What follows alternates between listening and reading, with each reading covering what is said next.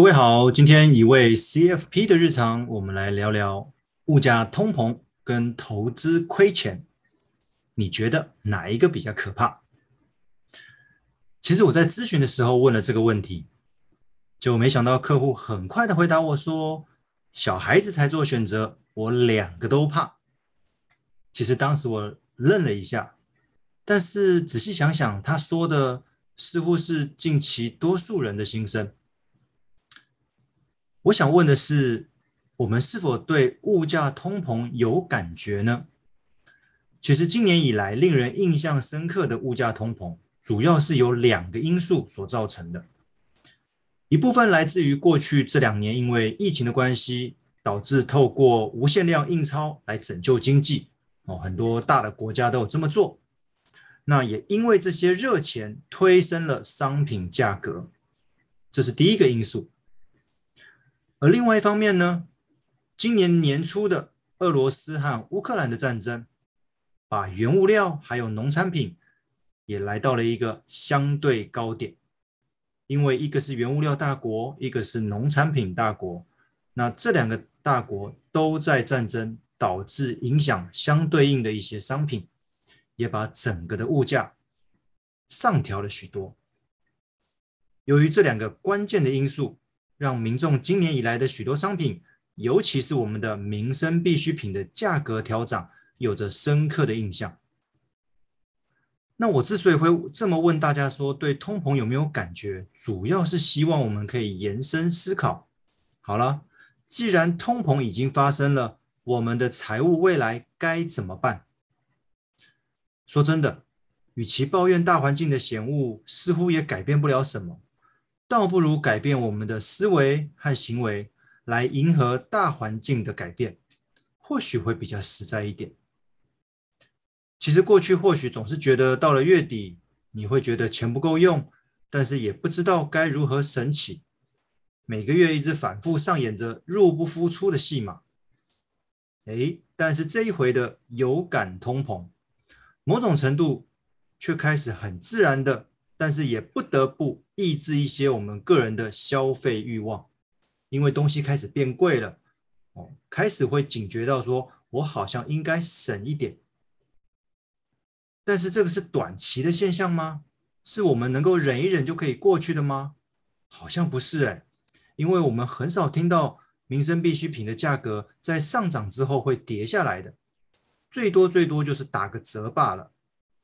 所以要省一点花的这个动作，也是要长期执行的。既然大环境已经改变了，我们是否也该跟着调整呢？以因应未来的变化，确实检讨我们自己的消费习惯，让需要跟想要之间能够有一个比较明确的定义。说真的，那么多年的财务咨询经验，往往我们不是赚得太少，而是我们花得太凶。接着，我们来聊聊有关投资亏钱这部分。我们是否有确实检讨投资亏钱这件事情呢？其实上个礼拜在网络上看到某一个网友提到，他个人在去年股市相对高点的时候，他的账上获利来到数百万之谱。但当时的高涨的氛围，说真的很难有卖出的打算，因为总是觉得还会继续再往上涨嘛。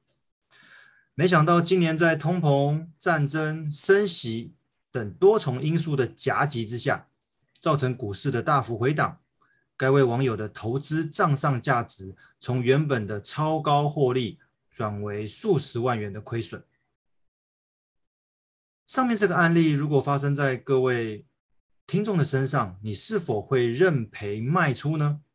我相信这会是一个天人交战的抉择，因为毕竟。你在去年还可以赚了个数百万，短短的半年八个月的时间就亏到负的，从挣很多变成亏损的，可能有人会觉得不甘心。其实说真的，不论上涨或下跌，停损或停利，每一个决定都关系到我们个人对投资的判断。但是也因为这样子的自由意识，让整个投资过程少了一定的规律，少了我们可以依循的策略，而这样子的关键决定时刻，也会一而再、再而三的在投资市场上面上演着。有一位投资大师叫做杰西·里佛摩，他曾经说过：“他说我很早就发现华尔街没有什么新东西，也不可能有什么新东西，因为股票投机的历史悠久。今天在股市发生的一切，都在以前发生过，也会在将来不断的发生。的确，投资市场其实没有什么新鲜事，只是我们总是健忘过去所发生的一切。”让不好的经历反复上演着。这回的下跌可能是你的人生第一次，也可能是第 N 次。但是关键并非到底是第几次，而是在你整个投资的历程中，你是否有定期检讨、定期检视，并调整你的投资工具、投资策略，甚至是投资的资金。借着每一次的下跌检讨。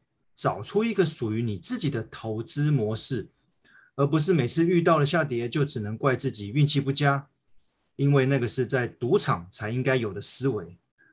我这边讨论是投资，而不是投机。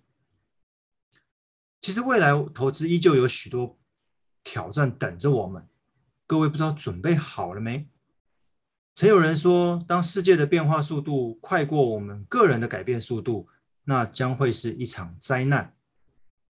在财务规划的角度，如果今天未来有一件事情是一定会发生的，我们是否就该及早准备呢？